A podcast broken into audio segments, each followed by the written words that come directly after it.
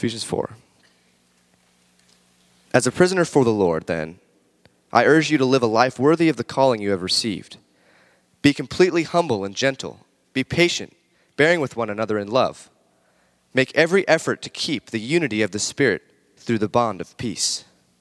There is one body and one Spirit, just as you were called to one hope when you were called one Lord, one faith, one baptism, one God and Father of all, who is over all and through all and in all. But to each one of us, grace has been given as Christ apportioned it. This is why it says, When he ascended on high, he led captives in his train and gave gifts to men. What does he ascended mean except that he also descended to the lower earthly regions? He who descended is the very one who ascended higher than all the heavens in order to fill the whole universe.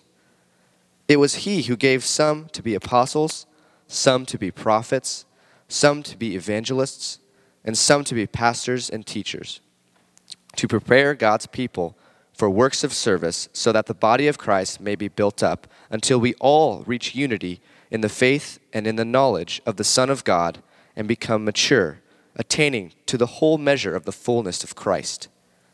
Then we will no longer be infants, tossed back and forth by the waves, and blown here and there by every wind of teaching and by the cunning and craftiness of men in their deceitful scheming. Instead, speaking the truth in love, we will in all things grow up into Him who is the head, that is, Christ. From Him, the whole body, joined and held together by every supporting ligament, grows and builds itself up in love, as each part does its work. This is the word of the Lord.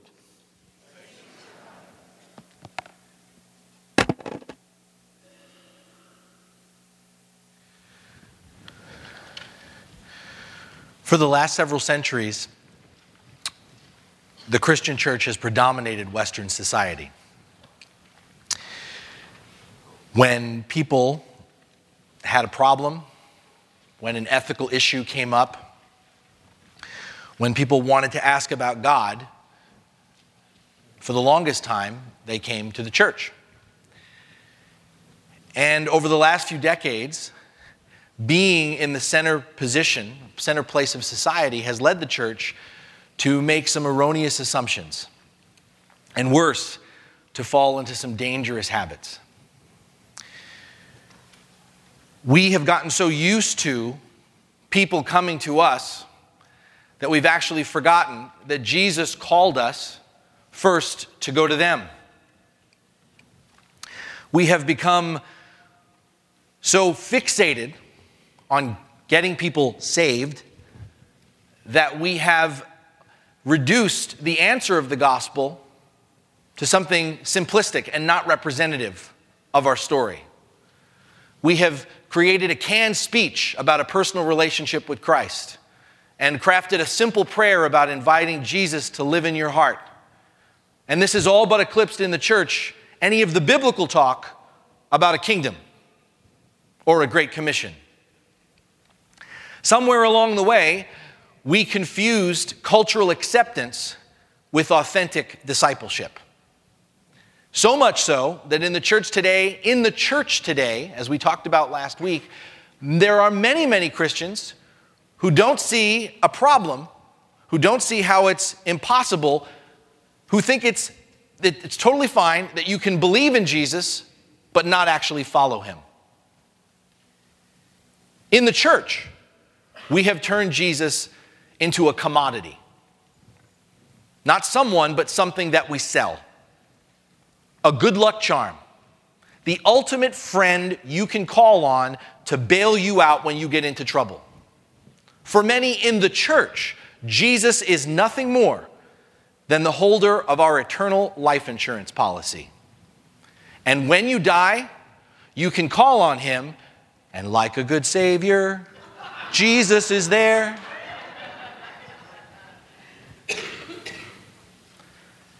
But times have changed. As the church has become more of an organization built on tradition rather than an organism, the body of Christ, that's about transformation, times have changed. The world has changed. Christianity is no longer in the centerpiece of Western society, the center place of Western society. People are no longer looking to the church. Our friends and our family, many of them, do not come to the church. We look around and our Christian, our neighbors are not necessarily Christians. People are in the midst of their problems, in the midst of the ethical dilemmas we face, in the midst of their questions about God, people aren't asking or looking to the church anymore. In fact, they're looking for their answers elsewhere. People are, more than that, finding their sense of community. They are finding means to improve their life. They are finding even their spiritual care in other places than the church. And as we talked about last week, for many of us, we lament and we whine and we cry that it's because we're persecuted, we're disenfranchised. But the reality is, what we are witnessing today, what we have to face, has less to do with the relevance of the gospel or of Jesus and more to do with the posture and health of the church. We need to get back in shape. We need to return to our spiritual roots. We need to return to the essence of our story. And that's why last week we started, and we'll just be, for the next couple weeks, you're going to hear the same scripture. You're going to hear Ephesians 4, 1 through 16 next week, just like you heard it last week, and you're going to hear it the week after that. And hopefully it's going to continue to impact us more and more. It's one scripture, but there, and there are others, but of trying to get us back to our DNA. And we've talked about this DNA in lots of different ways within the church. We've talked about this idea of our, our fundamental identity is built upon our understanding of God as our Father. It's built upon the covenant. That if we don't understand God first and foremost as our Father, everything else is going to fall apart. And it's out of that understanding that God is our Father, we understand who we are, and we are God's children. All of us. All of us are God's children, not because of what we do or don't do, but because we are created in the image of God because God put his impression upon us. And the result of that is this obedience. Not this oppressive obedience because we have to, but this dependence because we want to. Because when you know who you are, when you have that security, when you have that the permanence of that relationship, it frees you to be who you were created to be versus trying to do things to define yourself or figure out who you are. Covenant, this relationship is freeing because we know who God is. He's our Father. We know who we are. We are His children, and we live in dependence upon Him because He has created all things and understands all things and supplies all things. And Paul, in his letter to the Ephesians, come, comes back to this biblical idea throughout Scripture, this idea of our identity. And specifically in chapter 4, you heard Lee read it again, he talks about that the foundation of the church is our unity, and our unity is in our identity in Christ. And this is where Paul says in the first six verses that what holds us together is the same faith, the same hope, the same love, the same Spirit, the same baptism, the same God, the Father of all, who's in all and through all. This is our identity.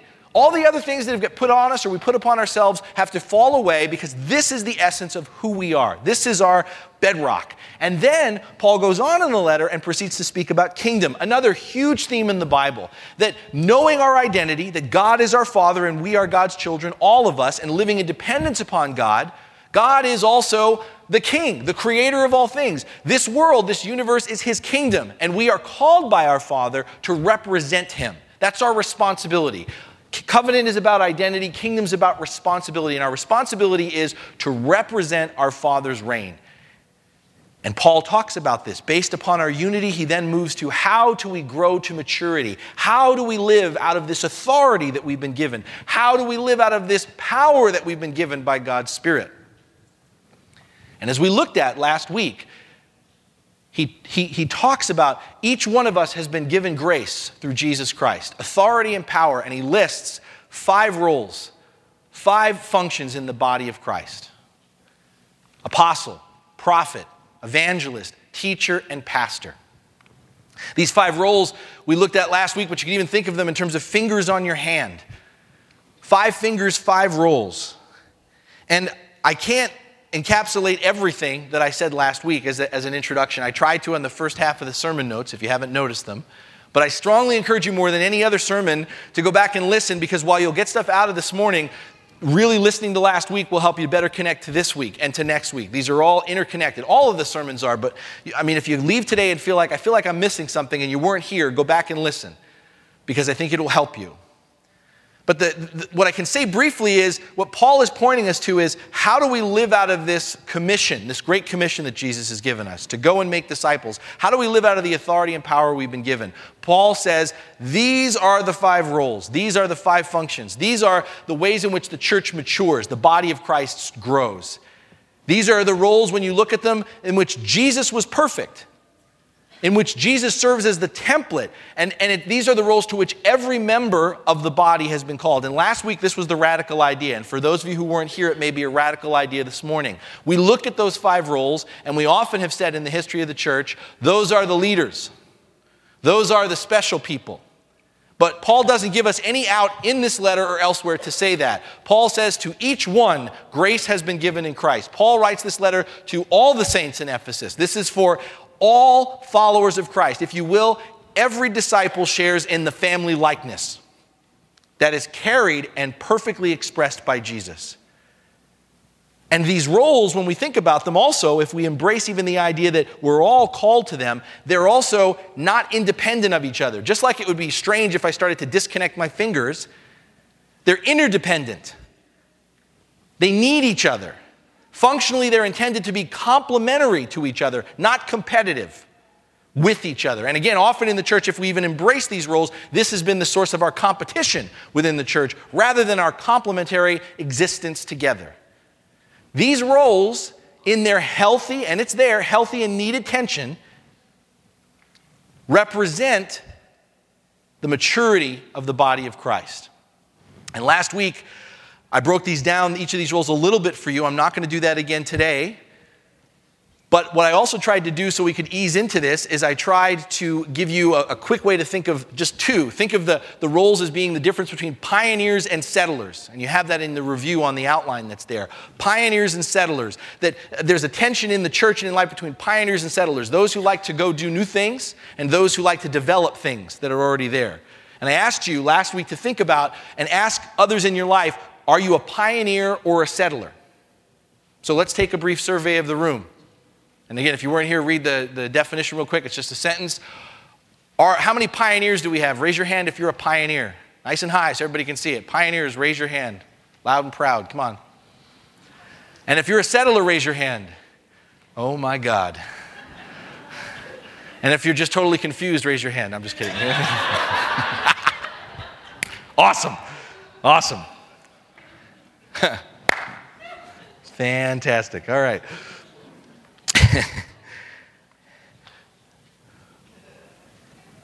the starting point, which we're building on, is every human being, even before they come into relationship with Christ. This is part of the revelation of coming into the knowledge of the good news of Christ, of who God is.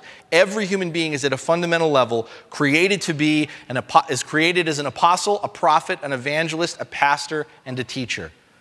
Every human being is a pioneer, a visionary, a recruiter, a shepherd, a trainer. In verses 9 and 10 in chapter 4, when you heard Lee reading, these are always the most confusing verses. Paul gets a little existential as he starts to talk about this Jesus ascending and descending. He's actually referencing Psalm 68, and he's talking about Jesus ascending and descending between earth and heaven, and, and how this happened when he left at resurrection. And what, what Paul's just trying to do is, Paul is just basically trying to say that Jesus imparted his followers with these functions, these roles, as a way to represent him, his personhood, as a way to live out the kingdom. Every person, every follower of Christ carries the potential to be an apostle, a prophet, an evangelist, a shepherd, and a teacher within him or her. And what Paul is saying is we need to live into these five roles to build up the church so that we can come into full maturity in our knowledge and understanding of Christ. Remember, the theme of this letter is the fullness of Christ. We have to live into these five roles to grow into the fullness of Christ. Now, we're going to unpack this a little bit more today, as I promised. Remember, last week I said, you know, if, we ha- if you haven't worked out in a while and you all of a sudden just try to go for it, you wake up stiff. The body can't move. So we eased in thinking in terms of pioneers and settlers, just that tension in life and in the church. But now we're going to unpack it a little bit more. And I'm going to tell you, you're going to stretch a little bit more this morning because you did this. I told you not to, but I know just from conversation, some of you did it. The minute I threw this up on the screen and talked a little bit about each of the five roles, you immediately started to go, which am I? Which one am I? We, we just can't help it. I mean, we just, we immediately want to know, what, what am I? And, you know, what we do and maybe you did this, is what we do is we look at those five roles and we, what we do is we determine who we are by process of elimination. I am not a prophet. No, no, no, no, no. Prophet, no. No. Evangelist, I don't think so. No. Okay. And we figure out who we are by eliminating the other roles. And if you've done that, if that's what you did on your own or in conversation, get ready to get messed up. I warned you because Paul here, if you catch what Paul is saying here and in other places in Scripture, the work that's laid out by the Spirit is not a process of elimination, it's a process of transformation. To break this down for you, our approach in the gifts of God, the roles that God's called us to, is not to say, well, what role doesn't fit me? God's approach is to say, which of these roles is your base? Which of these roles is your base ministry? In other words, if you're missing this, what Paul wants to say is we carry all five by the grace of God. All five roles are expressed within each of us in a varying degree. Jesus is the perfect representation of all five of these roles. He was able to be all of them at once. Now, while you and I can never come close in this lifetime to the fullness that Christ exhibited in these five roles, notice what Paul is saying here. Paul is saying that maturity maturity is when we are able to do each of these gifts even when we even though we might be better at some rather than others. That's the fullness of Christ. This is what Paul says in verse 13. Until we all, all, we all reach unity in the faith and the knowledge of the Son of God and become mature, attaining to the whole measure of the fullness of Christ. In other words, if you're still not getting this, we are called to be like Jesus, a balanced expression of each grace. We can excuse ourselves from the graces, growing in the graces with which we are not comfortable. And this makes sense if you really stop and think about it. Because if it worked the, the, way that we want it to, if it worked to where Paul said, okay, according to the grace that Jesus has given each one, there's an apostles, prophets, evangelists, pastors, and teachers, and then you just decide which one you want to be, guess what's happening? Who's controlling it? You are. I am. And we talked about this last week. We were brought into this relationship by grace. This ability to live into the fullness of Christ is equally by grace. If we try to control it, then we're violating the very foundation of our understanding of our relationship with this God. From the beginning to the end, we are not in control. Our Father's in control. We are His children and we're dependent upon Him. So it makes sense that it wouldn't just be one of these ministries because otherwise the control would be about us. What would also mean if we could just isolate one, it would be very, very tempting. If I could decide which one I think I am or what I want to be, then it becomes, in whatever role I pick, that I'm trying to live out that role out of my own strength and resources. But again, that's not how we're called to live in Christ. We're not called to live out of our own strength and resources. We're called to live out of the authority, empowerment, and empowerment we've been given by Christ. And that's why all of a sudden, when you look at this, if you're freaking out and going, there's no way I can be all five, you're right. There's no way you can be all five. But in, eh, with Christ at work in you, the power of the Holy Spirit, if you want, if you're as you're now your mind's beginning to blow, because this is the greater work, the new creation that Christ has done. This is the transformative work. What does not possible in human terms is possible on God's terms. The kind of body that we're not capable of developing in ourselves, individually, let alone communally, is the kind of body that God says, I am developing. And now we suddenly understand, as we've talked about, when we see these scriptures where Jesus says, You will do greater things than I have done, you will do all things that I have done. Now suddenly we go, Okay, I'm beginning to see, even though I still don't get it, this is what God has in mind. You know, to help you with a different, from a different angle, just to, so you can appreciate the common sense in this, let alone the, the supernatural is I, when I do premarital counseling, I have couples that come in, they do an inventory. They will uh, do an inventory, and it's to assess as a couple their strengths as a couple and their growth edges as a couple, okay? And there's a, a, validity in this. This all should make sense to us, some, those of us who are married. I mean, from the standpoint of every couple is different and every couple has strengths, and common sense is you play to your strengths, right? You play to your strengths as a way to deal with your growth edges. But imagine if a couple came into me I'm trying to apply the logic we often do here and said, okay, you know what? We've, we've seen all the things that a marriage is about, but all those things we're not good at, we're just not going to have those things in our marriage. We just are really not good at communicating, so we're just never going to communicate. Finances, we have no commonality, In, so we're just never going to talk about money. We're never going to deal with money. It makes no sense. I mean, instead, you engage your strength as a couple in order to, because the fullness of marriage is these growth areas. And this is specifically a Christian understanding of marriage that it's not possible for two people to come together and do this on their own. It's understanding the grace of God at work in a marriage. The Holy Spirit brings you into unity as one flesh through out of your strengths, but yes, even those areas that are growth edges that you're not strong in, that you're not comfortable in. If you tr- a proper biblical understanding of marriage is that's what one flesh is. And isn't it interesting that one of the other analogies that is often given by Paul to talk about Christ in the church is marriage? Christ is the bridegroom and we are the bride. Here it is again. It may be impossible for us to understand, but Jesus says, We're married. And in the same way that we understand it in human terms, all that I am, I'm giving to you. You have the fullness of who I am, and you're going to grow into the fullness of me. I'm going to enable that to happen. I'm going to provide the means for that to happen. And God does the same thing in our human marriages.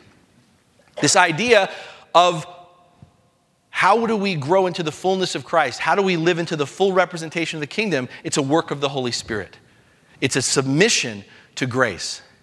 So, to take this apart for you, just to, if you're with me, the way to look at this is to understand that each one of us has a base or a phase ministry. Okay? Your base ministry and this is, is your, the one that you're most comfortable with. It's okay to be comfortable in one of these roles. Everyone's going to be comfortable in one of these roles. The challenge is not to be comfortable at the exclusion of the rest. We're all comfortable, more comfortable in one of these roles. And your base ministry is the one you're most comfortable in. It's your default, it's your strength.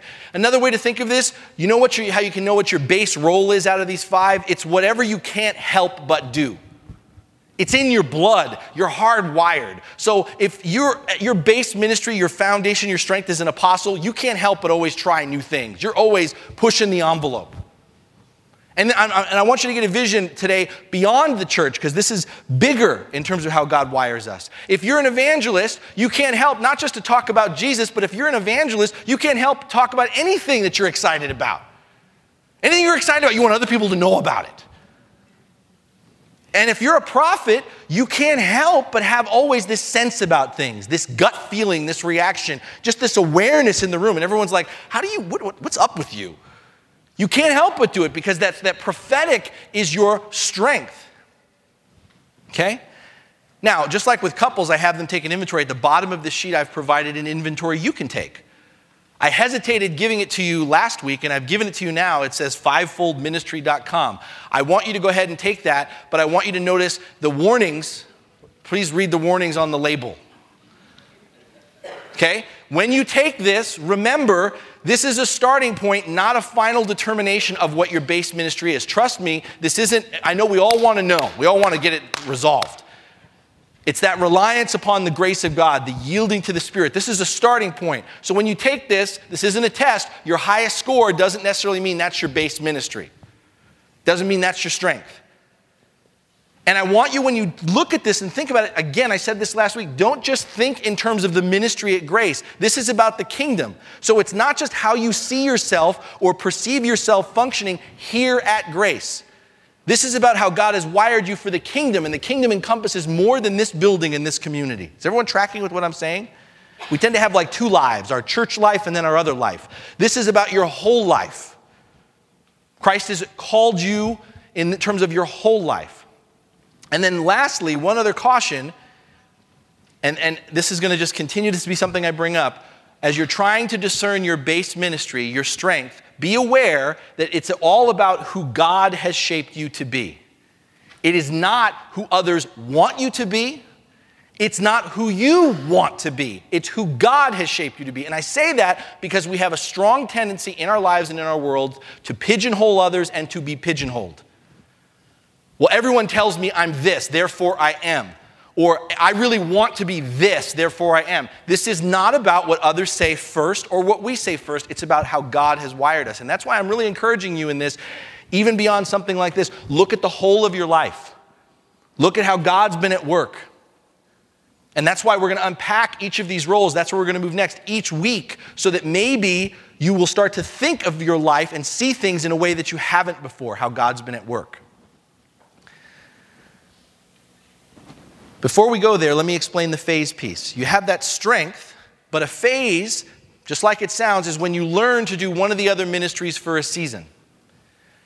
And we've all experienced this, whether we call it this or not. We've all had moments where God has used relationships and circumstances to challenge us to grow in areas where we weren't comfortable. And oftentimes, when that's happened, that's been more of a struggle than it needs to be because we've resisted, because we believed we didn't have what it takes for what God was giving to us.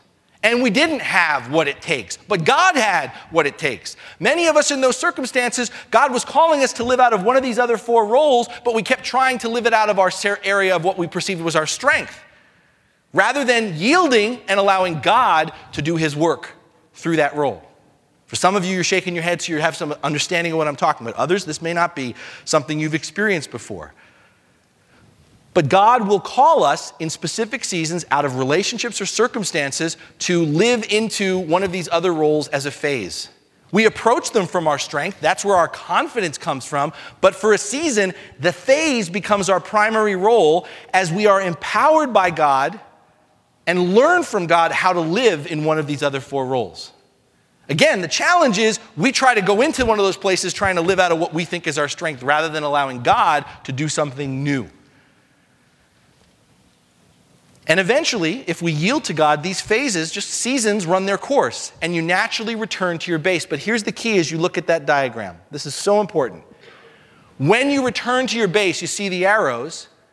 Two things happen when you return to your base, when we yield to God. Two things happen. One, you return with the foundation from that new phase that makes you a more complete leader, disciple in the church. It improves your base, and the circles on the outside get bigger because you've grown in that phase. Remember what Paul says is the goal, what God promises to do. And yes, it will take your whole lifetime or until Jesus comes again. God's purpose, his promise, is not for the picture to look that way. God's promise is that eventually there won't be five circles, there'll only be one individually and corporately, that there will be the fullness of Christ. So that gradually, those other four circles will, you won't be able to tell the difference between them and your base. That's what God promised you. you look, we can all look at that. I do and go, that's just not possible. That's never going to happen. Not by my strength, not by my resources, not by my wits, my what I have, but that's what God says he purposes to do not just to me, but for the church. That's the picture that God has for the full maturity of the church. Discipleship, beloved, is growing into all five roles. It makes sense when you say it out loud, it's growing into all that Jesus is. All disciples have a base, but all disciples are called to engage in phase ministries for a season. And this makes sense for two other reasons. If Jesus is the fullest expression of apostle, prophet, evangelist, shepherd, and teacher, if in him all of these roles are wrapped up and fully seen, then by God working this way, it keeps us fully dependent and reliant upon Jesus. Do you get it? If God just had us operate in one of these, even though this sounds crazy and it happens a lot, we could be tempted to stop growing or to tempted to think we have all we need. But by continuing to push us in all five, the other four, we're being continually dependent upon Jesus. We avoid adolescence. I'm better than you. I know what I'm doing. We're continually kept in this place of being children growing into maturity, into adulthood, because we're, uh, we're continually kept dependent upon our Father. One other place where this makes sense is think about how I described it. If we see these roles, if we've seen them in the church in the past, they've often been competitive. Your apostles over here, your prophets over there, your evangelists over there. And this is created where at times when we think we're just one of them, oh, prophets, oh gosh, I hate being around prophets. Oh my gosh, they're so out there. Or apostles, man, they're always coming up with something new to do. Man, it's never good enough. And this creates the separation in the church. But if you look at this, what this does is this ultimately keeps us in a place where we have to be interdependent. If my base ministry is I'm a teacher, and I get called into a phase as an apostle, I need to gravitate towards the other apostles in the community. That's how God grows me. And vice versa. It keeps us connected to each other, dependent, mutually submitted to each other. Okay. Let's talk about being an apostle. And the goal in looking at each of these roles over the next couple of weeks is to break the stereotype associated with each one of these roles. For many of us, part of the reason why these are so intimidating to us or unattractive is the understanding we have of them is too narrow, too focused, frankly, on the extreme examples. And very few of us can see ourselves in these roles when we look at it in terms of the stereotype or the extreme. So the hope is by broadening the definition of these roles, with some illustrations, it might help us to see more of ourselves than we normally do. And I think we're going to be surprised that there's more variety and depth to these than we, than we understand. So let's talk about apostle. Apostle literally means sent one. Apostles, the life of an apostle is characterized by purposeful movement. I love that. The life of an apostle is characterized by purposeful movement. Let me explain. We all live driven lives. I think everybody's driven in their life, right? Okay? We're all driven in our lives, but I bet even though we're all driven, most of us here like to take the path of, re- of least resistance. Can I get an amen? Yes? We, we like to exercise the way of the tried and the true because that's the way of maximum efficiency, right? Let's just do a quick, you don't have to answer this one, just think out loud. How many of you drive to church the same way every Sunday? How many of you drive to, to work the same day? How many of you have a dog walk the dog the same way every time? If it ain't broke, why fix it? Maximum efficiency gets me here to there. Apostles cannot settle for that. They are always looking for new directions. They're always trying new ways. Well, we can go to church this way, but what happens if we turn down this block? And for the rest of us, we're like, why are you doing that, man? Did you know how to get to church? Just go to church that way. Apostles are pioneers, right? They're, they're explorers, they're trailblazers of undiscovered territory. They're visionaries. They're what Disney calls imagineers of possibilities when others are fine with the status quo. Apostles go to the furthest frontier long before anyone else joins them. They're actively pursuing ideas ahead of their time with yet this unshakable resolve. Everybody's like, Where are you going? I'm going here. Why? There's nothing out there. Oh, you don't understand. There's a lot out here. You're crazy.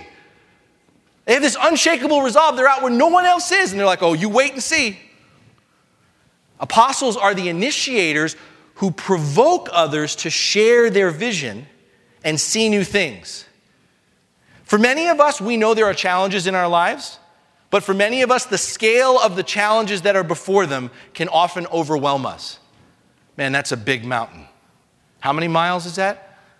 What's around the corner on that? Apostles are the ones, apostles are the ones who, there are just some individuals who have this ability to rally people, to bring them together as a band of brothers or sisters and say, we can get over that mountain. We can go around that corner. We're going through that path.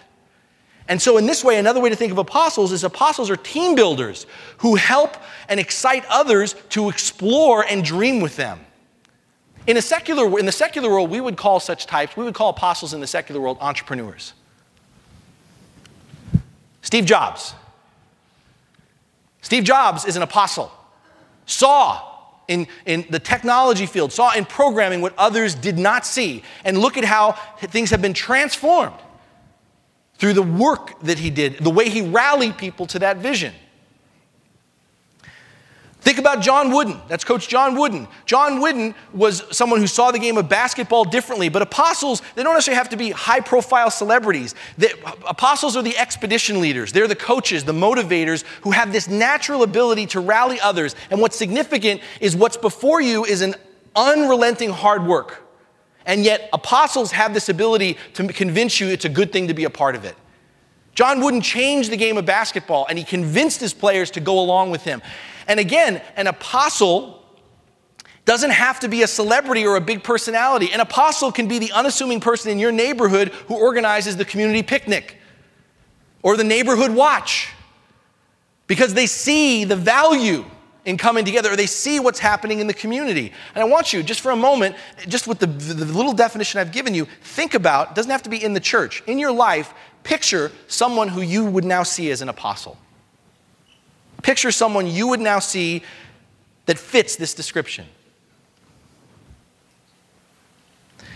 As followers of Jesus and filled with the Holy Spirit, apostles beyond the secular understanding, apostles filled with the Holy Spirit and as followers of Jesus, apostles are kingdom expanders. And apostles are extremely sensitive to Jesus' call to go and share the gospel. In the history of the church, these are the men and women who went to the most isolated and unreached people and lived there alone for many years. And not just stereotypically across the globe, they're the people who moved into a community and went to the parts of the community that no one else went to, or that no one else even realized was there. They have this sensitivity to Christ's call to go and share the gospel. They're deeply concerned, apostles are, with the big picture, the future direction, the forward movement, the continued inbreaking of the kingdom of God. Jesus says that his kingdom continues to inbreak, and apostles are always looking to see more of heaven coming to earth. It's out there. Where is it? They want to see it. They want to have God's reign become more tangible in the communities and cultures they're a part of. And they're willing to do whatever it takes to make this come about. And by engaging the world in this way, we need apostles in the church because apostles keep the church from stagnating. They extend the gospel. They ensure that the faith is transmitted from one context to another, from one generation to the next. And let's be honest, in the mainline church, churches like ours, we kicked out the apostles. We kicked out the apostles because we didn't want to be stretched and look around. Where's the next generation? We need apostles in the church. And, and the reason for this is that in the church, apostles have a bad rap. They're often painted as those who rebel against the structure. And indeed, there's some truth in that because apostles often disregard, have a, exhibit a disregard for the rules or the traditions of the community. But what's mo- most often understood about apostles, if you're an apostle, if that's your base, what's most often understood about you is you understand the need for structure. You understand the need for structure. You just push the rest of us not to hold on to that structure so tightly that we don't go and grow. There's a difference. Rightly appreciated in the church, apostles are the strategists who will honestly confront us about the life cycle and continued viability of what we're doing. They will say, Where's the fruit? Where are the disciples? Where is this furthering the kingdom? And they won't just want to hear stories about the past. They're going to say, Where is it now? They are the ones who value the rules, but they aren't constrained by them. They aren't afraid to believe that the rules can be changed. Two biblical examples Paul and Barnabas, both apostles. Barnabas, and this shows you that an apostle doesn't have to be epic. Barnabas was an apostle in that he was stood alone in the one person when God brought Paul to the scene who said, Hey, you know what? I'm going to take Paul under my wing. I'm going to pour into his life. Everybody else was like, um, Isn't that the guy who was just trying to kill all of us? And we're just supposed to believe he fell from his horse, he saw Jesus, and now he's cool? And Barnabas says, No, no, I can see what God is doing here. I am going to pour into this life. Everybody else was taking a couple steps back. Barnabas got in closer. That's an apostle coming alongside, building a team, seeing the vision that the work that God was doing in Paul's life, even imparting it to Paul. Paul was an apostle. Church is growing, right? And all of a sudden, Paul says, You know, I think we're called to the Gentiles. And what does the church struggle with? The rules. Paul's like, You know what? They don't need to be circumcised. They can eat different foods. Uh, Paul, the rules. Paul, Paul, Paul, the traditions. Paul, Paul. Paul's like, God's doing a new thing. God's doing a new thing. This is where we're called to go. Apostles understand the rules, but they're not constrained by them. They can be changed. Apostles are the architects who help us to see what we often overlook right in front of our face resources that are already available to us, resources that we've often neglected or withheld because we've pigeonholed them. We've only seen them a certain way. And Paul does this all the time, where he's like, he's rereading scripture for us. This is what God really meant. And people are like, I don't, I'm, I'm sorry, that's not how we've understood it. And Paul's like, no, this is what God was doing all the time. in this sense, apostles are the movement starters who discover and lead us in walking in fresh and different routes. You know what? There's a different way to go to church on Sunday, and you'll still get there. You can walk your dog in more than one way, and he'll still be happy and you'll see new things. Some apostles, some apostles like Paul, extend the kingdom's territory across context. They extend the boundaries. But this is important. Some apostles, like Peter, reform the kingdom from within. That's really important to see that with apostles. Let me give you two contemporary examples. Martin Luther, apostle. Church was stagnating. Martin Luther wanted to reform the church. He was an apostle saying, God's moving and we're not seeing what God's doing here. And guess what? As, as Martin Luther was see, pointing to what God was doing and saying the rules can be changed, what happened? He got kicked out. We don't care for your vision. But look at the legacy. The Catholic Church has changed because of the things that Martin Luther brought up, because they weren't just from Martin Luther, they were from God. If you don't know the guy on the other side of that's John Wimber. John Wimber's an apostle. Not that long ago in the 70s, John Wimber started to say, you know, there's this funny thing. We talk about the Father, the Son, and the Holy Spirit, but I never hear anything about the Holy Spirit. We never acknowledge the Holy Spirit. Who is the Holy Spirit? How does the Holy Spirit work? What's the Holy Spirit doing? And a lot of people are like, uh, we don't talk about that anymore. That's we don't get go there. That's crazy stuff right there. Um, we've done our biblical studies, and that was for the first church, the, first generation. But after that, we put that spirit in a box. Okay, that is mm, we don't go there. And John Wimber said, I don't think so. I think God's really moving, and I think that God's moving in terms of our understanding of the Holy Spirit, and He's radically, God through Him has radically reshaped how we worship how we talk, how we understand the person of the Holy Spirit. That's an apostle. It's important that we pause and talk about apostles gone bad. Because while we can talk about what an apostle is, sometimes by talking when an, when an apostle is unhealthy or imbalanced, that will also help us. Because honestly, that's why many of us struggle with apostles or struggle with even thinking that we are because we've had bad experiences. So let's very quickly talk about this. One of the hazards for apostles, which is again why we need each other, is apostles being always on the move, apostles always looking ahead. Apostles have a tendency to have people feeling like they've been left behind or left out. They get antsy, man. Okay, you go on to church the same way you normally go, I'm going a different way. They can leave people feeling left behind. Apostles can be so task oriented. What's the next step? What's God calling us to do? That they can oftentimes unintentionally see others through that filter, and people can feel like they've been used, as though they've been treated as a means to an end. Bad experiences with reckless apostles have hurt us in the church. And mature apostles, healthy apostles, hear this don't leave others behind. That doesn't mean there aren't some people who are kicking and screaming. That doesn't mean there aren't some people who sit there and go, I'm not going. It just means we don't leave everyone behind. Apostles, remember, are team builders. They get others to share in the vision. So apostles take personal time and spend it with people. They recognize, apostles recognize sometimes more than others do, that people don't choose their calling. Their calling by God is something they discover. And apostles interpersonally love to help people discover their calling. They're the kind of people who will help you to see the unique way that God made you. They'll ask things like, What do you enjoy doing? What do you think you do well? What do other people think you do well? And in the midst of that, how do you see Christ at work in where you are right now? And how do you see those two things coming together? What is the Spirit prompting you to do out of how what you love to do and what you're good at? How can this be part of great Jesus' great commission? And that's why apostles are so valuable because oftentimes it's not just out there, but it's within our own lives. They help us to see our lives, our understanding of ourselves in ways that are new. We have people all our lives who tell us this is who we are, this is what we're capable of, and the apostles are ones who come in and say, God's got more in store for you than this.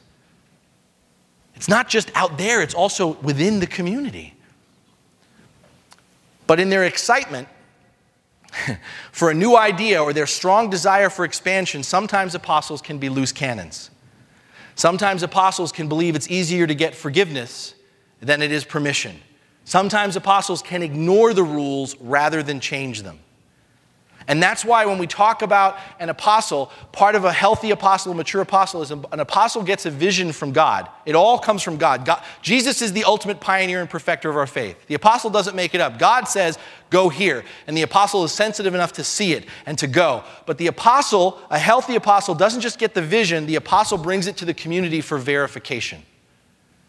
And it's not easy. It's not always pleasant, there's a tension there, but the, the apostle comes to the community and says, This is where the Lord is leading. Do you agree? But here's what's required, and this is why it's so tragic. We've kicked so many apostles out of the church, we have apostles operating on their own, which just further underscore creates damage. because the apostles have no place in the church and they need the verification of the community. So they need to be a part of the community, but community, here's what needs to happen. We need to be open to things that God may be doing in our lives that we're not comfortable with.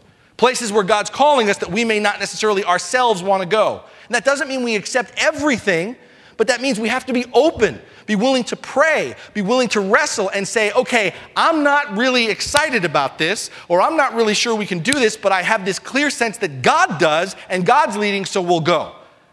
Back to the original church, Paul is pressing, man, for the Gentiles, and the church is like, we're just not sure, man. This is, you're rewriting our understanding of what it means to be a, a follower of this God. No circumcision, dietary laws are changing.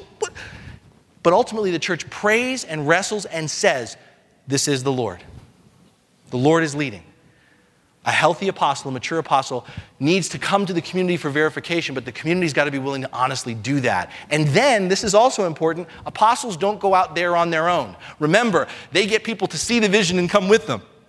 So if an apostle goes, hey, what do you guys think? And everybody goes, thumbs up, we think it's great. Have fun. There's a problem. We got to go if we're verifying that this is of the Lord. Sometimes in the church, what we've done is we have celebrated apostles, and this is bad, this is unhealthy. We've celebrated or have lifted up the value or worth of an apostle based upon their achievements, what they've accomplished rather than what God has done. Because, and part of why we do that is because we don't want to go with them. So it's like, oh, look at all the stuff you've done. Wow, you're an apostle. Let me tell you something right now. When we are lifting up the achievements and the, the accomplishments of the apostle and the community hasn't been a part of it, that is the first sign that that vision for both the apostle and the community wasn't from God, it was from us. That is the clearest sign that God's not driving the vision, we are, or we're letting someone else drive the vision. We have to participate together. The image that always comes to my mind is mature apostles hold, if you can picture this, they hold intention. On the one hand, they've got their hand on the expanding edge of the kingdom, right? They're, they can sense how God's stretching them, but they have this other hand on the center and they refuse to let either one go. And they're like the ones that are continually pulling us back and forth. They have this ability to connect the present with the future. And what they are about is they awaken others to live out their own calling as sent people, to join with God in the renewal of all things. Another way to think of an apostle is they're network builders. They connect communities, churches, and people. They invest in people's lives, but they invest in people's lives and are sensitive to how do you connect to the larger whole of the body of Christ. They make disciples who in turn make other disciples. In fact, to close this out, the word apostle was actually originally a Roman word. Did you know that? The word apostle was originally a Roman word. Apostles were sent from Rome to change the culture of a newly conquered territory. That's what apostles were in the Roman Empire. The job of the apostle was to transform the worldview and the culture of the new territory so that it became increasingly Roman. And an apostle would come and begin to change the common language and then would progressively Romanize the rest of society. In other words, apostles were transformers. And that's a great final image. When Jesus appointed apostles, he was sending out transformers. Apostles, as I started with, are shaped by purposeful movement. They are, they are led, motivated by the synergy of the gospel. They promote faith through action. They are transformers who serve as the catalyst for the entire body of Christ to be fully activated and equipped to be Jesus' hands and feet in transforming towns, countries, the world. Now, I know for some of you who are sensing that you might be an apostle, you're getting really, oh, this is awesome. And for others of you who may not be your, your base, it may be your phase, you're like, this is not helping me at all. But here's the ultimate thing we have to wrestle with, and we're going to come back to this every time. Beloved, if our God is ascending God, you ever thought about that? Our God, the, one of the fundamental ways we understand the character, the person of our God, if our, if within God's own being, God is, is ascending God, the impulse of to go is within the very nature of God. The Father sends the Son and the Spirit. The Spirit and the Son send us. Then, if we're created in the image of God, we have all been called and all been sent into the world for the sake of blessing others. If our God is ascending God, an apostolic God, the entire church is filled with sent ones. We are all apostles. And for some of us, this excites us. This is our core because we can't help but start new things. For some of us, we can't help but rally others to something new and different. For some of us, we are just wired to push the envelope and mobilize the community. For others of us, this is a season or a phase that we will be called to learn and we will be, be empowered by God to do things and be a part of things that don't naturally come to us. And that's awesome. We will find ourselves, us, you know, you're sitting right now going, me, into un- uncharted territory. You will be energized and you'll be activating other people. God will work through you in their calling and their sentness. And you'll step back and go, this just is not who I am. But it is who you are in Christ. And it's not only how you mature your base ministry, this is how we grow together into the fullness of Christ. As a pastor, like I said last week, the automatic assumption is I am all five roles. I won't tell you what my base ministry is, and I won't tell you that because I don't know if I've really figured it out yet. But I obviously have to live into that apostolic role. And for me, not always comfortable, not always where I would position myself, but when I yield to the Spirit, when I yield to the Word of God, I all of a sudden look up and I look out to you and I look through those doors, and what do I see? I see new possibilities for the kingdom that have yet to be realized. New possibilities. I look and I see out those doors and in your own lives, as I look at each of you in the eyes, undiscovered fields. I see through your eyes the extension of your world. There are people, lives of people who are still living alone, lives of people who are still living afraid, lives of people who are still living confused. I see flesh and blood people that are looking for a vision of Jesus, but they have no vision of Jesus. I look and I see untapped networks. You know, it's funny how you all sit apart from each other. I see the spaces in between because it's representative out there of how apart from each other we are. And I see God desiring to get us more connected. I see God desiring to network these fragments of the gospel of the kingdom that are out there. There's way that God is desiring to connect because God's strength is in numbers. The body is intended to grow. Beloved, can you see what I see? Can you see the new possibilities? Can you see the undiscovered fields? Can you see the fragments that are just begging to be connected? Because if you can, then somewhere within the body of Christ, this ex- expression of the body of Christ, that means right now, today, somewhere, thank God, the apostolic muscle is flexing. The apostolic muscle is flexing. We're beginning to feel that flex. And if we just yield to this spirit, the Spirit of God, yield to this power and authority that Christ has given us, we can all be apostles, called and sent to this world that is waiting to experience the Jesus we know and love, the kingdom that we're a part of. Amen? Amen. Amen.